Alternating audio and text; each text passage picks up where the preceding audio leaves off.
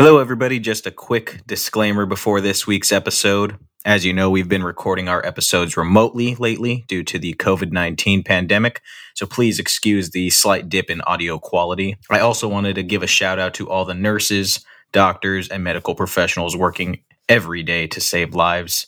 Y'all are the real heroes, and we love you. And now, here's the show. From the beautiful city of West Hollywood, we bring you Film Forward, the official podcast of the Los Angeles Diversity Film Festival.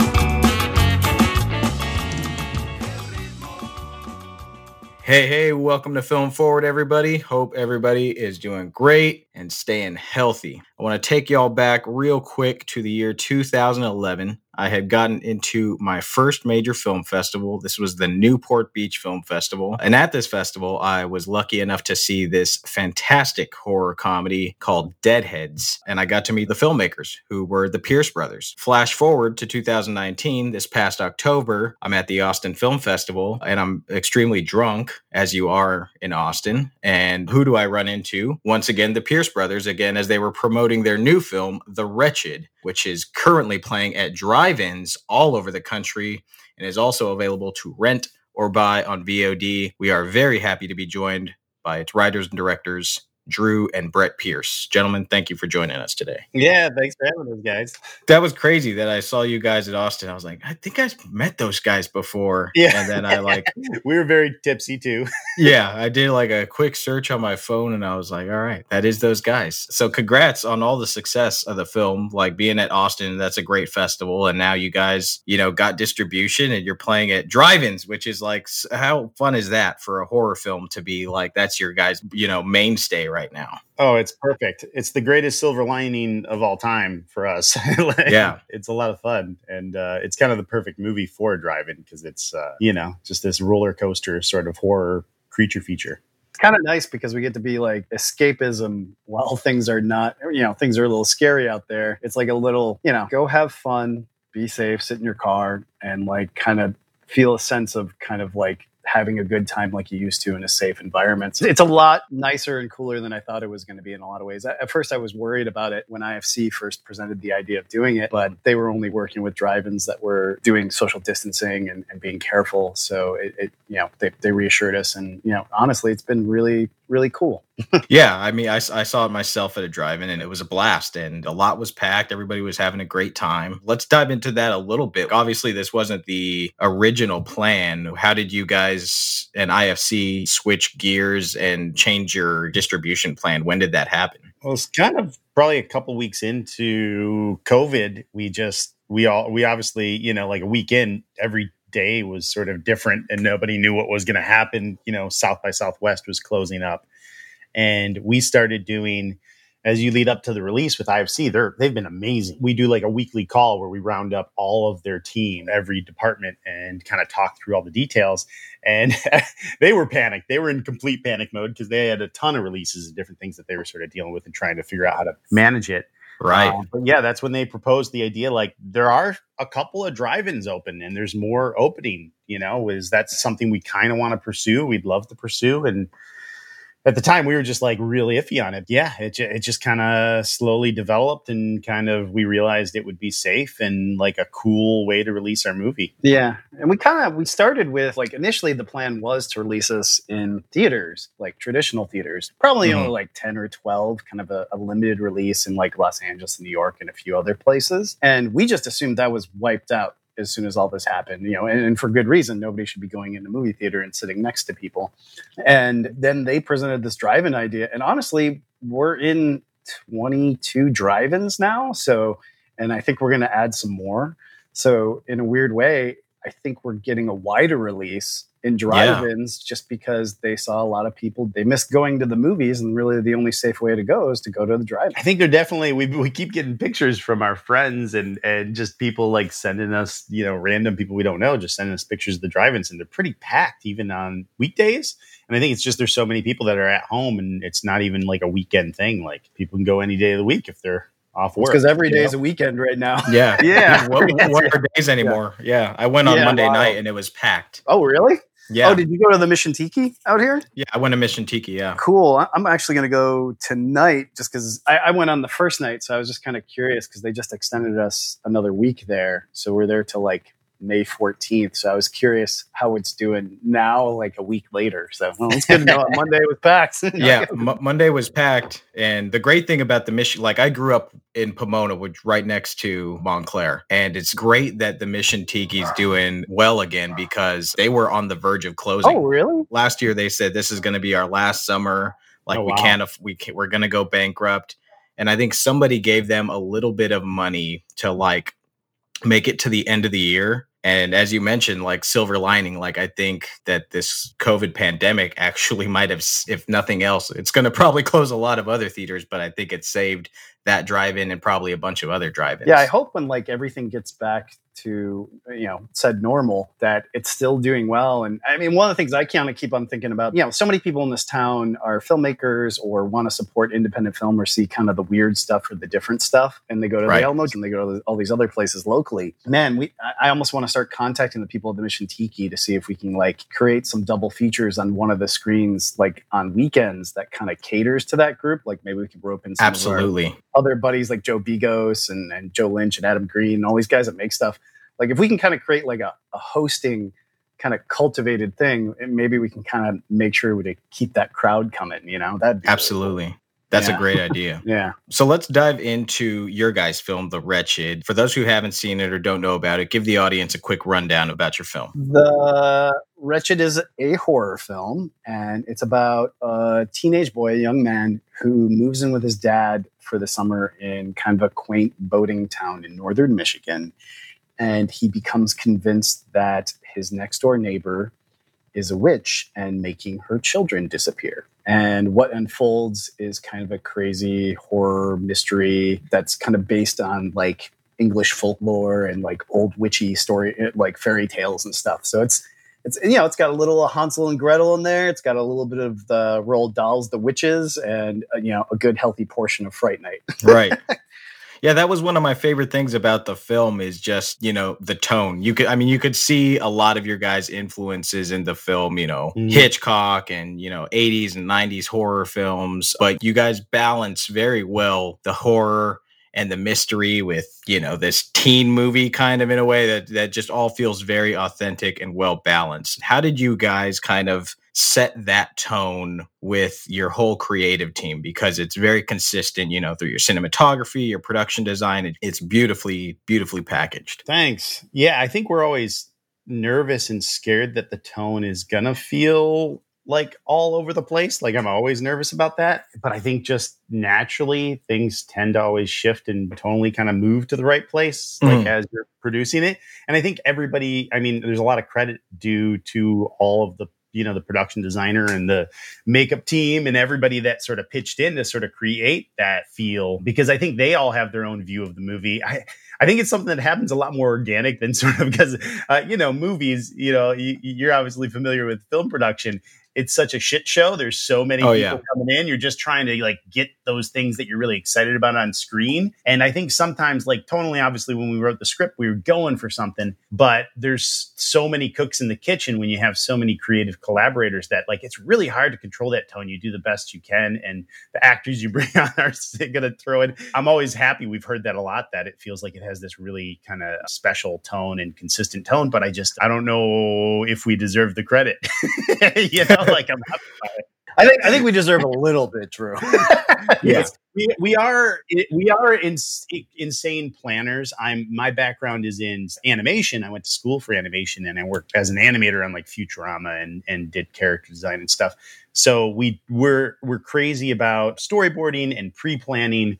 So I guess that probably has something to do with Yeah. it. But Well, I think we always kind of been able to go through the script right before we shoot and kind of find the worst tonal bumps that maybe kind of did like this this one line or this little bit now feels a little out of place after looking at this over and over again. So I think we're you know we're, we're really hard on our scripts. Like eh, honestly, I mean Drew's harder on our scripts than anybody. I mean I I have to fight to keep some things in that I think are really cool, and I really have to defend them and win that argument to keep them in because he usually has Right. a really good point of why something maybe should go. But I think also at the same time, like, I mean, Drew and I are a little weird in one way that we like, I like all types of horror movies. Like, I like dark horror films. I like, you know, more art house horror films. I love, you know, I love Child's Play, which is the most silly but awesomest horror film in the world. right. But at the same time, I, I kind of, and Drew felt this way too, is we missed the kind of fun roller coaster ride horror movie that it can obviously go to very dark places, but it can feature teenagers. It can have some levity. It can have moments that feel even leaning a little towards silly and still feel like a complete package. Because if you watch a lot of the horror films that you love, there's a lot of, and even like Jordan Peele, man, like us and and Get Out is full of comedy and yeah. full of kind of mm-hmm. silliness that I love that I think works so well. And I think that's why in a weird way, his movies have a broader appeal, even with the social messaging kind of like, you know, being in there. They have a broader appeal just because guess what? Those movies are fun when you break yeah. it down, you know? So that we just kind of strive for that as best we can, just to kind of make a movie we want to see that, you know, tonally feels kind of adventurous in some ways. Absolutely. Uh, well, you guys pulled it off, and you know, to your credit, but also a credit to what you said. One place you want to get, you know, when you're making a movie, I think, is the movie starts to speak for itself. You know, especially when you're on set. You know, if you're looking through the monitor or something's happening in a scene, the movie tells you what needs to happen, or like, you know, this line doesn't work. That that line really works. You know, this needs to happen. You know, when you set a movie up well, as it seems like you guys have with your plan planning and whatnot, the movie the movie does the walking and the talking for you, which is a place that you want to get, you know, when you're mm-hmm. on set. Yeah. yeah. I think a lot of that too is you, you realize like I mean we I keep on talking about tone, but you realize in the edit too the things that you need to get rid of that keep the tone in the right spot. so yeah, so right. there's, there's like you know the first two edits of this movie were wildly all over the place and like you know like you've seen rough cuts you've had rough cuts of your own stuff it's awful. I mean, you watch yeah. it and you're like, this movie's a mess and it doesn't make any sense. you want to end, you're like, whoa, why did yeah. we, what have we done here? yeah. yeah. We should figure out how to pay back our investors somehow because we really screwed them over. No, it's just, the movie does find itself as long as you're willing to kind of keep, you know, chipping at it and carving at it and being brutal about it. Like we probably had like 25 different iterations of the edit that were all pretty fairly different. And even when we thought we, I think we thought we had finished the edit like three times. Like I remember like one time around Christmas, we are like, we're done. We finished. Guess what? we were still cutting it like May later. you know? So, so, and then even when we thought we really, really finished, we showed it one last time to like three people. And usually we would show it to like 10 or 15 people at my apartment. And we showed it to three people and my one buddy, Matthew Currie Holmes, he's a filmmaker. I uh, made a movie called. Oh, I know Matthew. Yeah, Buckout Road. Really cool yeah. dude. Very smart with script and story and, and editing. And he made one suggestion to cut out one scene. And like we did never even thought about it. And I was against it at first because it had been in the movie since the beginning. We really loved the scene. And Drew literally like the next day, he's like, Yeah, man, if we cut that out, I mean, the first act's gonna sing it's going to be more, it's just going to work better. And I was like, oh, I don't know, man, you might be kind of crazy. So we went and we cut it out. So much better. Uh, I love it. the movie works so much better. Matt was so right. We owe him so much for that little suggestion. One scene, literally, like we, you know, the, the, the first act is always kind of a slog, especially when you get into editing. It's always like, how fast can we make this? Are people going to like turn the channel? The one scene uh, it took people from saying like your movie is a little slow it's a slow burn that was sort of the feedback we were getting and now people are like it moves like a freight train like it's it's just this constant you know tempo and this dread and i think that one scene made all the difference. Boom shout out to matthew currie holmes our homie. Yeah. talk to us about your guys production you know filming uh, you guys filmed this in michigan right? Yeah we we shot uh beautiful location. Traverse city yeah traverse city michigan which is you know tip of the lower peninsula. My in-laws live there, so I travel up there every summer and we'll, you know, there's a film festival that Michael Moore actually runs and it's it's great. So I'll go up there and watch a bunch of movies, get inspired and hang out with my in-laws and they run the local marina. Well, the, they run the sailing school at the local marina. So we just when I was we were in in the process of writing the wretched, I was up there and we had a completely different backdrop for the movie at the time. It was a small town, but it didn't have the marine aspect or any of that. And I was like, this is like pure production value. We have the advantage of we're from Michigan. It always makes it easier if you're from the location you shoot from because you can, Right. locals are more likely to be like, sure, you can shoot here. Yeah. You have some clout. yeah, sometimes you know somebody's, you know, third cousin or something. Uh, an indie movie like this, it's all encompassing. It pulled in so much of my our family and friends and people that were from Michigan just to help out, like dozens and dozens of people chipping in and lending us stuff and free, you know, cars or places for people to stay. So it's just kind of endless. So that that was sort of where that decision came from, and we just knew that backdrop was just gorgeous, and we wanted the movie to have kind of this idyllic feel, the same way Jaws and Poltergeist and some of our favorite movies from like the 80s and 90s. They start with this sort of like relaxing, sort of like get to know the characters for the first act, where horror movies have tended to go the way of like, that's hit them with the the, the terrifying, you know, creepy mm-hmm. house right off the bat. The last, you know, decade. Right. Yeah. No, and, and I love that about your guys' film. It definitely had that nostalgic feel where you get to let's dive into the characters a little bit before we scare the pants off you. Yeah, yeah, yeah. Something Brett and I always just talk about with locations and stuff is we loved that that really bad movie City Slickers. I mean, it's not bad; it's fun. City Slickers is great, Drew. I love that movie. but City Slickers, and there were a couple other movies we watched as kids, but they almost felt like vacations because when you go, you feel like you're like you know on a ranch and you know herding cattle across the country, and it's it's something about horror movies. Obviously, it's great to feel tense, but like you also kind of want to feel like you're on vacation. That's sort of the advantage to like Jaws. You feel Right, like you're right. you know on Amity. Island. and we we wanted that for this movie. Totally. Oh, you guys pulled it off. Uh, It was great, and it's great that, to hear that you guys like had the family dynamic. You know, the small town feel. It, it comes across on screen. I I love shooting like you know not in L.A. because you have opportunities to like incorporate the town and people you know get excited and they want to help and you know they're interested in what you're doing actually like you Yeah. know, making a movie in la everybody's like Get off my property. yeah, get off my property. How much are you going to pay me? When is this? Yeah, Yeah. when are you done? Yield lunch? penalty and Right, I think it's also good to get out of LA, LA to shoot your. Not that you can't shoot a good movie in LA, but you kind of have LA brain when you're here, and that's Yeah. kind of like where you're like you're constantly worried about like you know pe- what people think of what you're doing, how you're going to get distro. Do you have a big enough actor in it for people to care? All the aspects that don't have a whole lot to do with you just telling a good story. And when you kind of like take everybody out of this town, and for us, you know, stick us in the middle of nowhere, northern Michigan, like in the woods, like this property that's just a bed and breakfast kind of on this peninsula, it kind of lets you completely focus on just trying to make the movie work. And you don't have to worry about, you know, all the stress of do I have representation?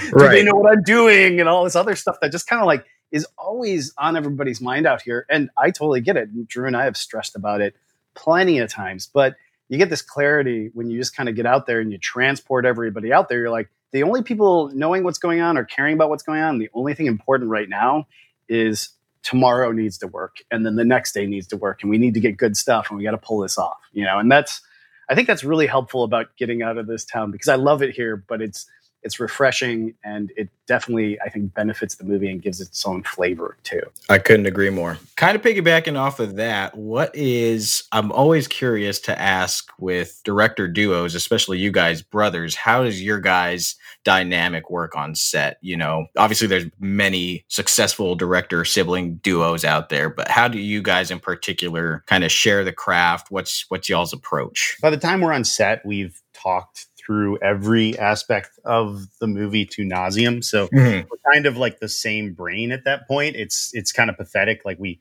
we te- there's Brett actually sometimes will like mouth the words coming out of my mouth because we've talked through the thing so many times or like the scene.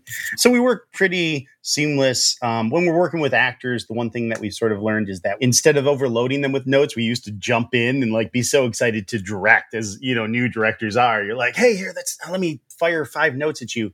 But the one thing we've sort of learned is to send like one of us as an ambassador to like talk to the actor so it's just not overwhelming for him. I think it's always easier to talk to one of us at a time and we kind of we collaborate on our notes before we give them to the actors. One of the most helpful things we do is, like Drew said, because we you know, we storyboard we storyboarded with the DP Connor Murphy. We storyboarded the whole film and we shot listed it all like in Google Docs, so we all had it in our phone. But you know, we didn't even need to reference it all the time because going through that process, you just kind of inherently remember so much of it. And creepily, our our DP was like he had like a you know like a perfect memory and just remembered every shot of the movie. He didn't even need to look at the list. Drew and I just always like probably about an hour, hour and a half before everybody shows up to set at call. We just review the script pages. We review review the shot list. We just talk about it if there's anything we want to change. So it's just honestly, if we just do our homework ahead of time, it, it becomes really I don't want to say easy, but just like we have a good handle on it that we can talk to anybody about it. So the benefit is there's two of us. So you yeah. can be like, hey man, I'm going to go talk to the makeup department because there's a small issue we want to, you know, settle over here and, and, and sort this out. If you want to go talk to Jamison about the scene. He has some concerns, you know, kind of thing. You can divide and conquer all the time, which is great. And it doesn't really matter which one of us goes either way. I think the reason why there's so many teams right now, too, is there is so much pressure and there's so much pressure to give an answer like right now. And it's great to have two of us because there are, I mean, it's exhausting. It's a marathon to make a movie. It's it's nonstop for forever. And I think having two of us, it's sort of like if one of us isn't sure about our answer, we have the backup. We have the other one to bounce it off against, or like say, you know, do you think this will work? And sometimes it's easy to cave when somebody like pressures, like, hey, I need to know if I need to set deck this area to look like this. And sometimes you just want to cave and just give them an answer or you want to give right. the wrong answer because it is it's there's so much going on and you have to but we're kind of also like the checks and balances for each other. Sometimes like brett will give an answer or i'll give an answer and a couple minutes later we'll be like that was the wrong answer. I have to go fix that. This is why it's so important. And just to have that extra person that's in your brain sort of like really making sure that you're kind of trying to achieve the highest level of what you were, you know, picturing in your mind two years previous, you know, that's it's so crucial for us. That's great to have that. I hadn't thought about that aspect the, being in two places at once. Well, and as you guys know, like some days it's just like, you know, on day whatever, 18, your brain could get fried. so yeah. yeah.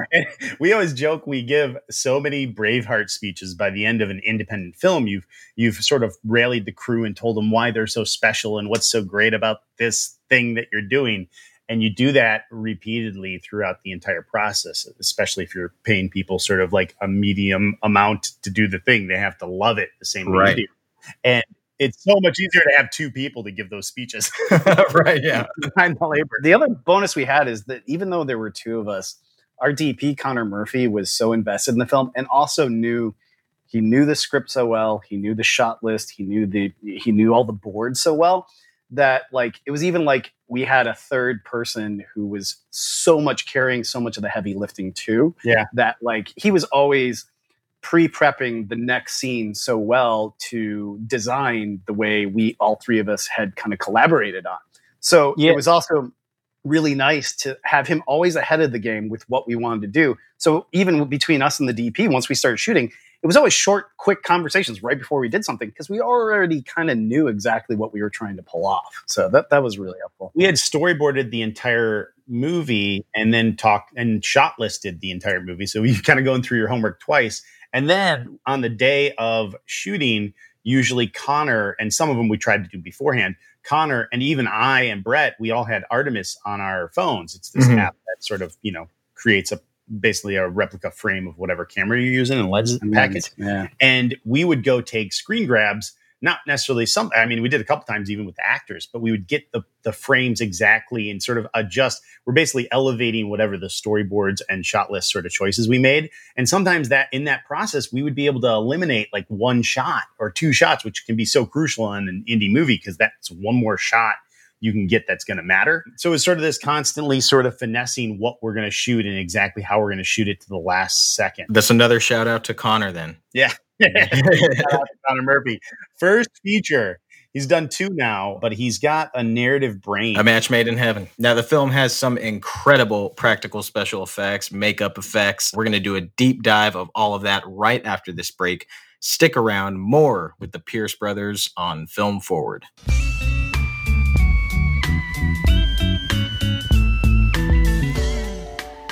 If you like the music in our show, all songs are performed by the band Dub 8. Check out their new EP, Ayúdame, available on iTunes and Spotify.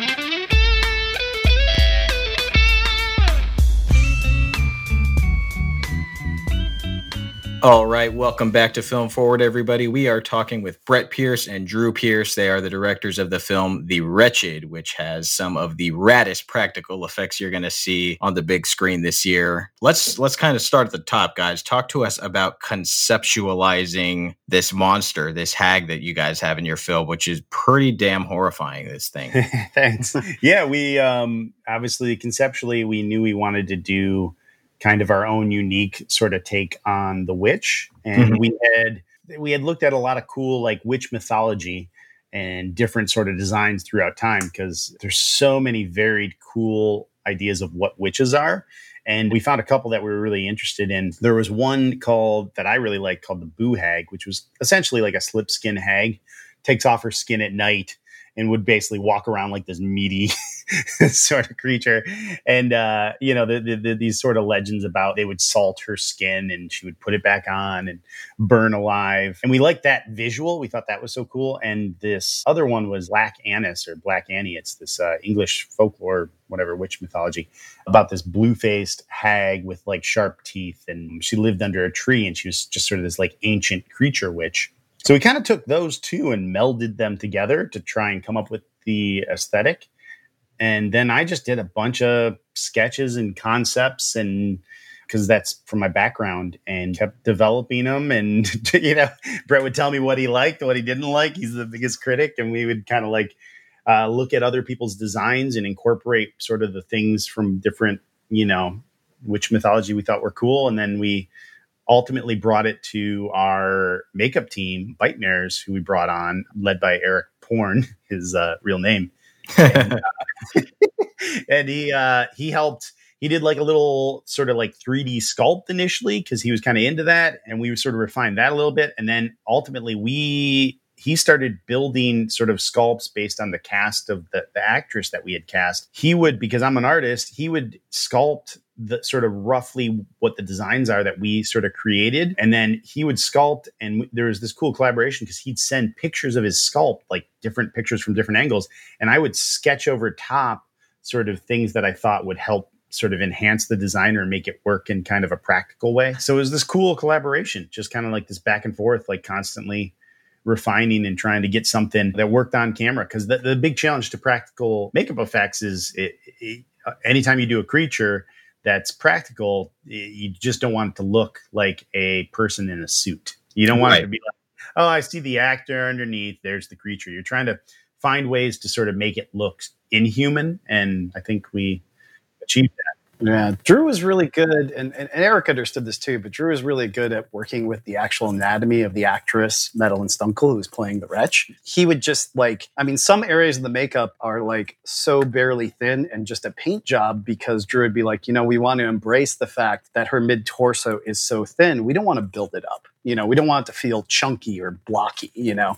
And like with her face, like obviously it's it's a female witch. Drew would be very insistent. And same thing with me. I would always look at it, it's like you don't want to build up too heavily on the face because then it starts to look more masculine and less feminine. So there was a lot of adjusting like the mouth area and the mm-hmm. cheeks mm-hmm. and figuring out where we can shave down and bringing the not making the forehead protrude too much, just enough to make it feel a little inhuman or different. So I mean, it was it was a really cool collaboration, just because it just felt like we were getting to be little kids and play and make a monster with you know with a monster maker with mm-hmm. Eric. So I mean, it was it was really really great. And we really wanted i mean a lot of the the look of the wretch in, in, the final design it's inspired by a lot of classic witches in mythology. Like drew mentioned black annie but there's another one called jenny greenfingers or green teeth i'm forgetting the name. But we, we basically wanted them it, if you saw the wretch, we wanted you to be reminded of hag-like creatures that you may have be familiar with in various folklore, so that it felt like a general witch we were all kind of familiar with. Because also, what was important to us, and this has been divisive with people that watch the movie, is Drew and I really don't like horror movies that kind of spell out absolutely everything. I like you to, sh-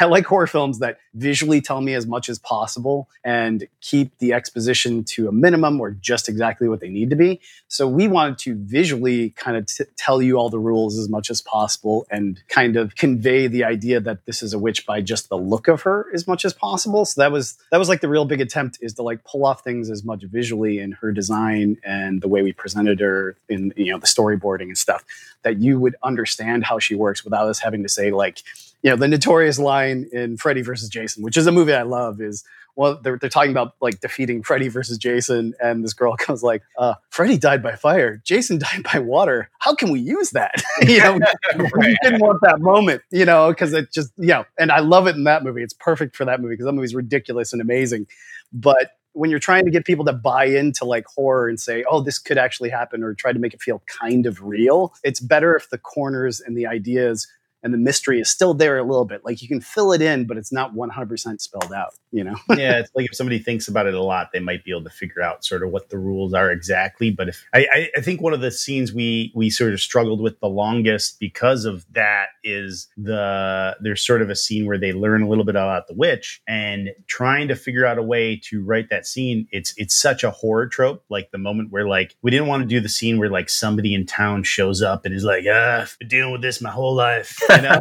right. Hundred years ago, they've got a book, and they're like, "Yeah, here's here's this special book that gives you the things." So we kind of did a very busted down version that explains just little pieces, and it's kind of on a rinky dink. We this is the other challenge is we didn't want to set it in the past, so we are like, you know, the first thing I would do would be to search online. So we did sort of this online research scene, but we kept it as brief as possible, and we tried to make it like he happens to find a site through his own clever sort of like the idea we came up with that we loved was like that he reversed Google image image searches like a symbol that he took to find this rinky dink website. But it's like the most obscure, terrible blog that some some you know fool put together at some point. It looks like something out of like the early 2000s, like a bad sort of blog about witches and called Witchipedia. Um, so it's it's us trying to like subvert that trope as much as possible because it's sort of something that most people want some information, and I think leaving it out would have been kind of too much, but we also wanted to be as vague and sort of at least poke fun at that concept. And it's also kind of like, as much as like we poked fun of it, it's kind of a real thing because yes, we had to create our own website, but the website and all of that stuff that we kind of see in the writing is mostly stuff that you can actually find online in regards to like the boo hag or black yeah. so, right. so it's kind of what you, exactly what you would find if you went online, typed in you know, like Boo Hag or Black Annie, you know? So, so, we're like, it's kind of real, you know? so there's a couple really authentic, crazy videos of people talking about the Kaliak, the Boo Hag, the Black Annie, all these different witches of people online just like passionately talking about them. Not necessarily like they exist, but just believing that they sort of have existed or something or like you know people got burned alive at one point yeah and, enjoying um, the folklore of it all yeah, yeah, i think in in our minds in some ways like we thought like man it would be cool but this would just be a slog is to try and get like, I wish we could get some of these fanatical people and just like just montage several of them talking about this stuff. Like that'd be funny. like the weirdos on YouTube that are just obsessed. Continuing on with the uh, you know with your guys' effects and your guys' creature creation, talk to us about working with Eric Porn and all the special effects makeup. Some of the gags are really really fantastic. Like you know one of my favorite ones is when she's like you see her hand come out of the skin. Oof! It just it looked amazing. Um, yeah. How did you guys pull off some of these terrific effects on on a budget and not only on a budget but like as you guys know like when you're shooting movies in a small town not everything's readily available you know like oh, if you're shooting in la you know there's dozens of prop houses makeup shops you know equipment places you know like when you're shooting in a small town in michigan if something goes wrong, which it always does, uh, you know, when you're working with creatures and stuff, how did you guys overcome some of those obstacles? A lot of it was Eric Porn kind of, he, he's got a place based out here in Canoga Park where Bitemares is. And he was prepping everything out here in California. And he kind of packed up a mini version of his studio after, you know, doing the heavy lifting of the molds and the designs out here. And he brought everything back to Michigan and kind of create, unfortunately, not the most ideal situation for him. He was like in this, we crammed him in this little garage garage with the other person that was working on makeup. And so it was not, you know, it wasn't a great space, but that's where he was kind of stuck building it. But he prepped so well that it was never a problem of being short of something right there because I mean, that, that's one of the the hallmarks of uh, effects guys complain that they don't have the pre-production and lead up time to work on things enough. It's always a little too last minute because the budget's not there to do it. Um, not that we had a big budget, but we went to Eric very early on with designs and talking about it and giving him the lead up time to it to get everything to a good place and to do the prep. So when it came to actually doing the practical effects, um, it was it was kind of all he was ready to go all the time. He was great, and we just were because we had storyboarded the movie uh, so thoroughly. Another complaint that practical effects guys have is that lots of times they'll make a monster or do some sort of practical effect, and they're told, "Hey, we're only going to look at it from this direction." So they design it to look really good because it's it's really impossible to make something look good from all directions in practical effects. You know, you, it's just like, and it's unnecessary because lots of times only a small portion of it makes it into the movie. So we would say, this is what you're going to see, Eric. You're not going to see the other side. You're not going to see this part of it, blah, blah. So just design it to look really good from this angle. And he would. And then we would shoot it that way. And we made sure not to cover his stuff in ways where it didn't work or wasn't complementary to the work. Yeah, we storyboarded the effect sequences first and sent him probably like three or four pages of boards you know maybe like 10 15 boards on a page. And they were they were only the sort of shots he was responsible for. Here's three shots in sequence of what we need for this moment. Here's three shots of this moment. So he knew exactly every little detail of what he was creating for what effect for each bit that's very smart very smart. And i mean yeah of course you end up shooting maybe one additional shot because you and the effects guy discover when you're there it actually does look good from this angle. But you don't want to bet on that because it, it doesn't it, because practical effects honestly are kind of like magic. They look better than anything when they work. Mm-hmm. drew and i joke about it, like when you watch the movie and you see the practical effects or the wretch i mean you're seeing it for little you know two to five second increments. It's because it only looks good for that amount of time. Like probably if you go one second pass where we cut you know somebody's like fingertip falls off or, or something something doesn't right. work right or it just looks goofy in a strange way. Well, there's such a rhythm to people's eyes. Like everybody tends to read films in the exact same way. Like our eyes go to the same spot and the same rhythms. And it's it's sort of finding the perfect edit too for those sequences where like people just get a glimpse of the thing and one frame can make a difference sometimes to make people go from like I'm intrigued and I want to see more to oh, is that just the is that the creature or is that the thing? You know, it's sort of finding that perfect amount that teases the audience and gets them more excited for each following shot. Now, here's the million dollar question for both of you. Which which effect, which practical effect in the film are each of you most proud of? Oh man, that's tough. Oh boy. I mean, mine is definitely the one you mentioned where she basically comes out of the body. Mm-hmm. That's something I was so excited about from the beginning.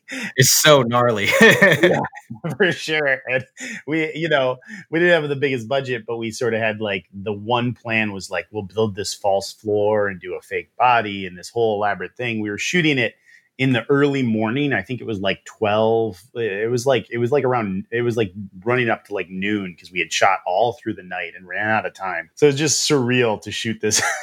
That, sequence was was was so much fun. Yeah i think mine is probably the wretch crawling out of the deer off the back of the truck. That was just something that we had written in the script very early on that I was in love with from the get go. It was one of the reasons I wanted to make the movie. It was just visually in my head. And it, not that it was even the most complicated thing in the world. I mean, the complicated part was, you know, the deer carcass. but right. I just loved it so much. And that was one of the first times we got to do one of the bigger effects when we were shooting. So I think it was one of those times where everybody on set got really excited because when you do a special effect, kind of brings everybody out of the woodwork. Like every department comes out to watch, all the actors watch, everybody just enjoys it. And you get this like giddy feeling of like being a little kid and kind of watching your favorite movies. you know, I don't know. Totally. I just loved it. So that was probably one of that was the one that I probably just had the most fun on when we did it. Yeah, going off what you were just saying, Brett, that's that's what I love. I love practical effects. One, just because like to me they're more believable than the CG. Uh, but also for that reason, like like you just said, when you're on set, like everybody comes out to see it. Not only because yeah. it's awesome, but like to make a great effect shot work, it takes the village you know it takes mm. everybody you know everybody's got a, a, piece of that of that shot uh, you know within their departments it's really fun and on top of that you know like when you're making horror there's something to be said for having like a practical monster or practical effects that just make it like scarier. You know, there's there's a little bit more of that uh, like intensity and magic on the set, whether you know rather than like looking at a stick with a green ball, you know, at the end of it. Oh yeah. And I think the audience can feel it because there's a magic trick quality when you watch anything. All the movies from the '80s, they're all practical, mm-hmm. and like when you watch those movies, you kind of don't know how they even like if you think about like stuff like ET, it's like sometimes it would just be the puppet hands and then they'd have the head show up on another side and then it's the, it, they had to design the shots and everything around sort of like what didn't look terrible. Yeah. and, and the audience can I think they can feel that craftsmanship and that time and that sort of thought and it kind of makes it exciting to sort of watch even though you're believing that it's real. There's sort of this like magic trick like every shot is sort of a different technique Whereas when when 3D is done, you're like, oh, they hit. I mean, it's it takes really talented people to make 3D look good. So I don't want to undersell that. Like 100, percent yeah but it, it's always the same technique. It's like make the rendering work really well, like, you know, show it. And you have to like show things in pieces when you're doing practical effects typically. And I also think one of the movies we all laud for CG effects so much, and everybody goes back to it, is the original Jurassic Park. And there's so many reasons that movie works, but part of the reason like that people kind of forget is yes, that was a big advent for CG effects. But Stan Winston's Creature Shop did all these amazing practical dinosaur things that are kind of like in so many shots and will be like in between, just like, you know, the T Rex's foot sinking into the mud, the compies bouncing around. I mean, honestly, the raptors and the raptor's feet like clicking the claw on the floor. Having those inserts of practical elements mixed with the CG is honestly one of the things that makes Jurassic Park so terrifying and effective. I think I think it also comes out of Spielberg had to learn how to shoot everything with practical effects. He he's sort of the most underrated like horror director of all time because he made so many horror you know terrifying moments. He sort of learned how to shoot things in ways that made practical effects work. And I think he brought he shot the CG and the, the stuff the same way you would shoot a practical effect, like sort of as a reveal or as like a payoff. And he, he, sort of used it in a minimal way. And I've even noticed, like, I saw the BFG, I was watching it with my son the other day, and he doesn't have that gear quite as much. Like, he's just yeah. like, here's the giants. Like, hey, let me just show you this now. And it's, it, you can feel that he's just relying on the the CG. But like, I think that that sort of, that, that um, handicap of not being able to just show it is such an advantage for the imagination of the audience. Absolutely. I agree. Well, gentlemen, we can we can talk about practical effects I think probably for another 4 hours. but we'll move on to our last segment. Before we do that, just I want to congratulate you guys on a, a, great horror film. A great job. Uh, I'm super happy for you guys and if you guys would like to see The Wretched, it is still playing right now at drive-ins all across the country and if you're in LA, it's playing at the Mission Tiki in Montclair through May 14th. The film is also available to rent or buy on VOD. Stick around. We're going to take one more break. When we come back, Drew and Brett are going to help us out with our favorite segment, Gimme Three.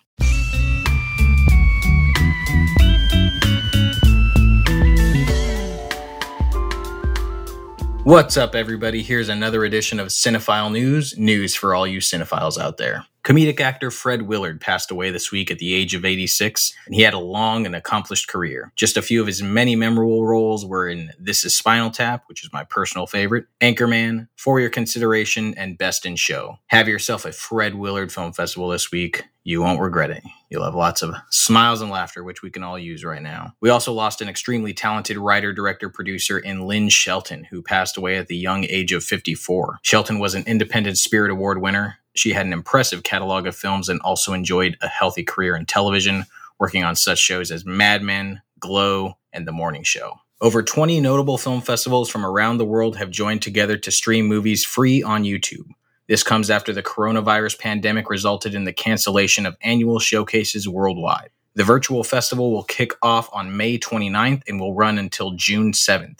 It will feature programming by festivals such as Cannes, Sundance, Toronto International, Berlin International, Tribeca, and Venice. Viewers will also be able to make donations to the World Health Organization's COVID 19 Solidarity Response Fund. And for some good news, we are happy to announce that The Wretched once again led the weekend box office for the third week in a row. So, enough for me. Let's hear more from The Wretched's creators.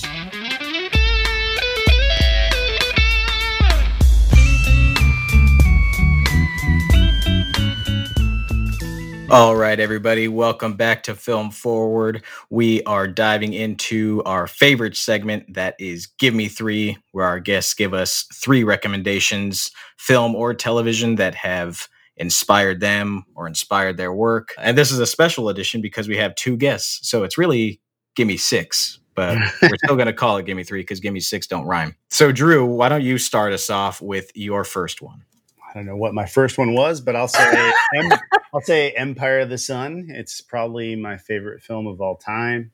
It's a Spielberg movie that most people have not seen, but I think it's like one of the most beautiful sort of ah god, just lyrical movies of all time. I think it's like it, it, it was made at a time when I think Spielberg everybody wanted him to do like the the fun sort of alien movie that he had made in ET and he wanted to be a serious filmmaker like all of his buds. Yeah. And everybody was like, "You're not a serious filmmaker. Go back to making your fun, silly, you know, action adventure movies." But for me, for my money, I think it's just one of the best movies of all time. I love it so much. It's so it's it's really underrated, and I, I think it, it yeah, might be my favorite so of his films. powerful films. and emotional, right? Like it just it hits me in a way that I don't know. People gave it a hard time because how sort of I think how it's it's almost trying too hard to like influence the audience, but I just think it works so well. It's like I think it's Christian Bale's first movie. Is it his? Yeah, I think so. It might be. Yeah, yeah, the score is amazing. Everything about that movie. Um, if you haven't seen Empire of the Sun, it's um, it's it's amazing. It's worth checking out, and it's it's like you said, it's it's kind of forgotten about just because it came like smack dab in the middle of him doing a bunch of you know big blockbuster classics that yeah uh, you know people kind of don't don't really talk about it anymore. All right, Mr. Brett, let's get your first one. My first one is John Carpenter's Halloween. I think Halloween is it's a perfect movie for me, um, mm-hmm. as I'm sure it is for a lot of people. but I think also as I've gotten older and made films, I'm so inspired by what they pulled off with so little and such a short period of time, such a small budget with the people they had it's just and it's a te- it's a testament to like never kind of giving up in my mind too because they made the film. There's a lot of reasons why it shouldn't have worked. Like even when john carpenter finished it and he showed it to a bunch of people didn't have score everyone told him how terrible it was and it wasn't scary at all.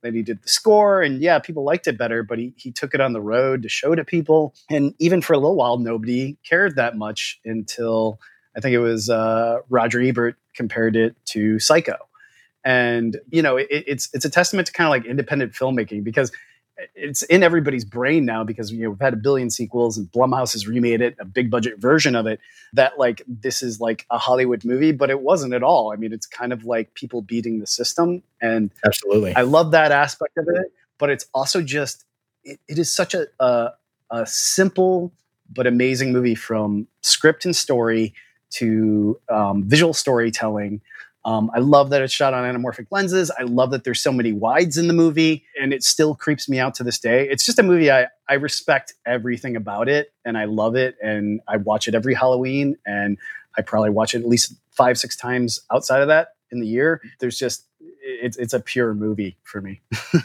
it, it, it's in my top five favorite scores of all time. I think it's just I can't I can't get enough of it. Okay, Mr. Drew, let's get your second one think my second one was Evil Dead 2. Yeah. That movie is just bonkers for me. kind of hit me in a way when I was kind of, you know, just kind of getting into like obsessing over film and becoming a cinephile. And it's just one of those movies that every scene is surprising from the last. Like if you watch that movie, I don't care if you watch it today, there's nothing that's expected. You're just like you don't know what's going to happen the next scene, and it's like it's it's so just full of creativity. Like even if you're not a horror fan, it's it's and it's horror comedy. It's just so imaginative the way that they do everything, the the way they do all the practical effects. Um, you can just feel the crew and the people killing themselves to make that movie every scene you watch because you can every every shot feels like it's a magic trick we were talking about practical effects but even the shots that aren't practical effects. That's sort of the magic of Sam Raimi is he's like, oh, well, we're not doing a big effect here. Let's see if we can make the camera twist way up into the air and spin 50 times. right. everything is, it's like he just picked the most difficult ways to shoot everything and it's all awesome. It's Yeah. like it has so much energy. Um, yeah, and it's just one of my favorite horror movies um, and movies in general. when I saw your guys' first film, Deadheads, I was like, "Oh, this has a uh, this feels like Evil Dead or Evil Dead Two. It had that kind of like sense of fun, you know, that's Yeah. like horror mixed with comedy, as we were talking about earlier. I think it's like just like one of the best combinations to put in film because it creates a lot of endorphins and it's just a really fun roller coaster ride. Okay, Mr. Brett, let's get your second one. My second one is Neverending Story. I love that movie for so many different reasons. I mean, it's you. yeah, yeah. well, I mean, it, it, I mean, it harkens back to me as a kid, and I still kind of feel this way even as an adult. Is I'm just constantly dreaming of fantasy, just like you know, like horror films, fantasy films, all this stuff, and kind of the want to escape as a kid has kind of never left me. So that movie has always had a, a big hold on me. But I mean, as I've gotten older, what I love about it too is we sometimes, like I was saying with Halloween, we see these films that we just accept as part of like the classic films that everybody should always love. But I'm like, Neverending Story is a weird movie. It's a really weird movie. I mean, and it has a weird narrative structure. It's a story within a story structure. It's this, kid who's reading a book and then communicating with somebody who's in another fantasy world. And is it happening or isn't it happening? I love all those elements. I think they're so unique and cool. And other movies have tried to walk that walk, but not nearly as well for me. I feel like it's just the ultimate wish fulfillment for my brother. It's like a biopic because he, just loved his stories and wanted to like you know fly on a dragon and get back at the bullies that were picking on him for like so much. yeah, yeah. And I love, but you know, the other thing too is like, it's what we wanted to infuse in the Wretched to a point. And Wretched is definitely darker, but like kids' movies had scary elements, man. Mhm. Like the wolf, Nothing. never ending story, that terrified me. The nothing was Yeah. terrifying. The part where he's passing past like the the gates with those like angel things that I mean, all these things were weird and creepy. And this movie was aimed at children. The leads were children. Like we Drew and I, even with the wretched, sometimes people are a little like we get a little bit of heat from people because they're like, oh, I, I don't like this movie because it's about teenagers. And I'm like, well, you know, you can tell scary stories or you know, creepy horror stories with kids. It's fine. And it's it's just a different type of horror story and it's fun. And sometimes it adds to the horror, you know, it it adds Yeah. tension. Yeah, yeah. Who can't protect themselves more than like children and teenagers as opposed to an adult? So it, it's actually, I mean, in a weird way, I think it's harder to write a story about an adult in danger because adults are supposed to be smart enough to realize that ghosts aren't real. Right. You know? Right. so where like a kid would happen to buy into it more and probably dive into it deeper. But um yeah, Never Ending Story is just it's all magic all the way through and i you know i it's another one that i can't stop watching and will always influence the things i want to make Great choice. Great choice. All right, we are into our third one now. Mr. Drew, let's get your third one. My third is this. It's like a Spanish psychological thriller. I think it's called Sleep Tight. Mhm. Um, it's a film I saw at on the festival trail. We saw it at Fright Fest years back, and it just had such an effect on me. I'm usually not the big as much as I'm like kind of a cinephile and I love you know movies. I'm not always the person that's like you have to watch the subtitle movie, but this one and this one has subtitles. It's so worth it. It's it feels like a modern day Hitchcock movie. I think this one actually probably had more influence on The Wretched than even, you know, a lot of the Hitchcock stuff that people talk about, Rear Window and these movies, because the the way the pace of this movie and the suspense reminds me of classic Hitchcock, but sort of updated. It's the premise. It's sort of this unfolding, terrifying thriller that I don't want to spoil too much, but if you get a chance, to check it out. It's but it's basically this um this woman who's being terrorized by somebody who basically comes into her apartment and sleeps underneath her bed. And when she goes to sleep he gets basically wanders around and sort of terrorizes her in her apartment and does all sorts of nasty things. It creeped me out. It's beautifully shot. It's beautifully acted. It's just such a cool movie It's even funny that you kind of sometimes vote for the creepy person, And that's- you, you don't want him to get caught. It's great. yeah, it, people talk about Breaking Bad, how they're like, ah, God, I started, I was empathizing with Walter White, and it was like season three, and I felt icky. This guy is terrible in Sleep Tight, and I felt for him the entire movie. Is he's the worst human you could possibly imagine. I'm like, oh man, I hope he doesn't get caught. Like, I feel watching it, um, which is a miracle. It's um, it's just a really cool movie that I've I've never really heard anybody talk about, and it just had such an effect on me. For Yeah, I'm excited. I haven't seen it, so I'm going to check it out. Sleep tight. All right, adding it to my list. All right, Mr. Brett, the third and final.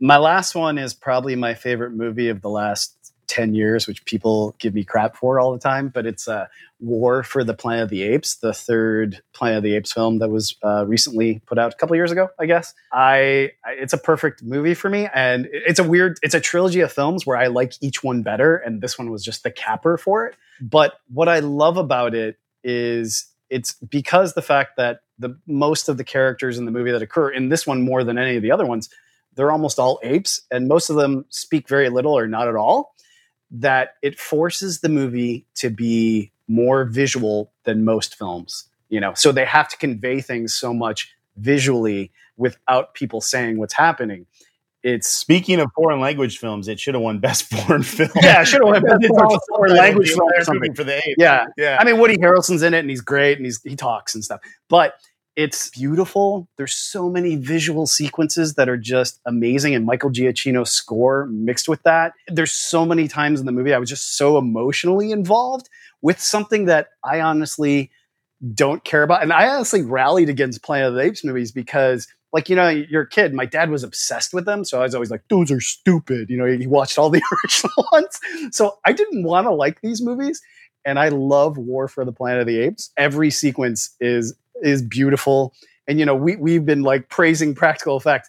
This is one of the movies where the digital effects just like completely destroy everything. They're beautiful and perfect. They're shot. The movie's shot on anamorphic lenses with digital effects with believable CG characters. Um, it's just absolutely uh, it's a gorgeous movie and it's bittersweet and I love it. And it's it's Matt Reeves is he shot up to like you know, after the last two Planet of the Apes movies, I, I couldn't be more excited that he's making a Batman movie because he's like he's like my number one working director right now. That if he makes something, I'm going to go see it. I didn't see this one. I only saw the first one of this trilogy, and I was Oh, I was really yeah. impressed with the CG and the uh, you know the ape creation and that. Uh, that was one where I was like, wow. you owe it to yourself, man. Watch two and three; they're both directed by Matt Reeves, okay, and I really enjoyed the first one and I liked it. The second and third one are really good. Like they get better. Like two is like you're like, wow, this is fantastic, and then three, you're like, this is amazing. You know, so they're they're definitely worth a watch. They're it, it's uh, you know it, it's kind of that. Yeah, I know it's a big studio movie, but honestly, I think it's the best kind of you know popcorn you know franchise of movies in the last like you know 20 years you know? So Yeah, well, you you got me when you you talk about the the no dial. I'm a huge fan still of silent films, and I like when modern films, you know, have very little dialogue and, like you said, use visuals to tell the story. It's an art that's kind of like fallen by the wayside nowadays. Yeah, yeah. Everybody's always in love, and I love good dialogue. But I, I'm the weirdo, and I, I don't like to say it, uh, especially when like you know I'm standing next to an actor. But I'm always kind of like, hey man, if we can get rid of the dialogue, Yeah. that's going to be awesome. Yeah, no, yeah, so, yeah, I get excited about that. So. less is more sometimes. Less is more. Gentlemen, those are an excellent six choices. Thank you so much for helping us out with that segment. And once again, thank you for joining us. It was uh, it was great catching up with you guys and uh, great chatting about your film, The Wretched. Man, really appreciate Thanks, it, Nick. Nick. Yeah, that was fun. Once again, check it out. It is playing at drive-ins all over the country and available to rent or buy on VOD. Drew and Brett Pierce. Can't wait to see what you guys come up with next. For all you listeners out there, thank you for joining us once again on another episode of Film Forward. Our recording engineer and mixer is Anselm Kennedy. The podcast is produced by Anselm, Sonia Maru, and yours truly. Thanks for joining us on Film Forward, and you'll hear us next time.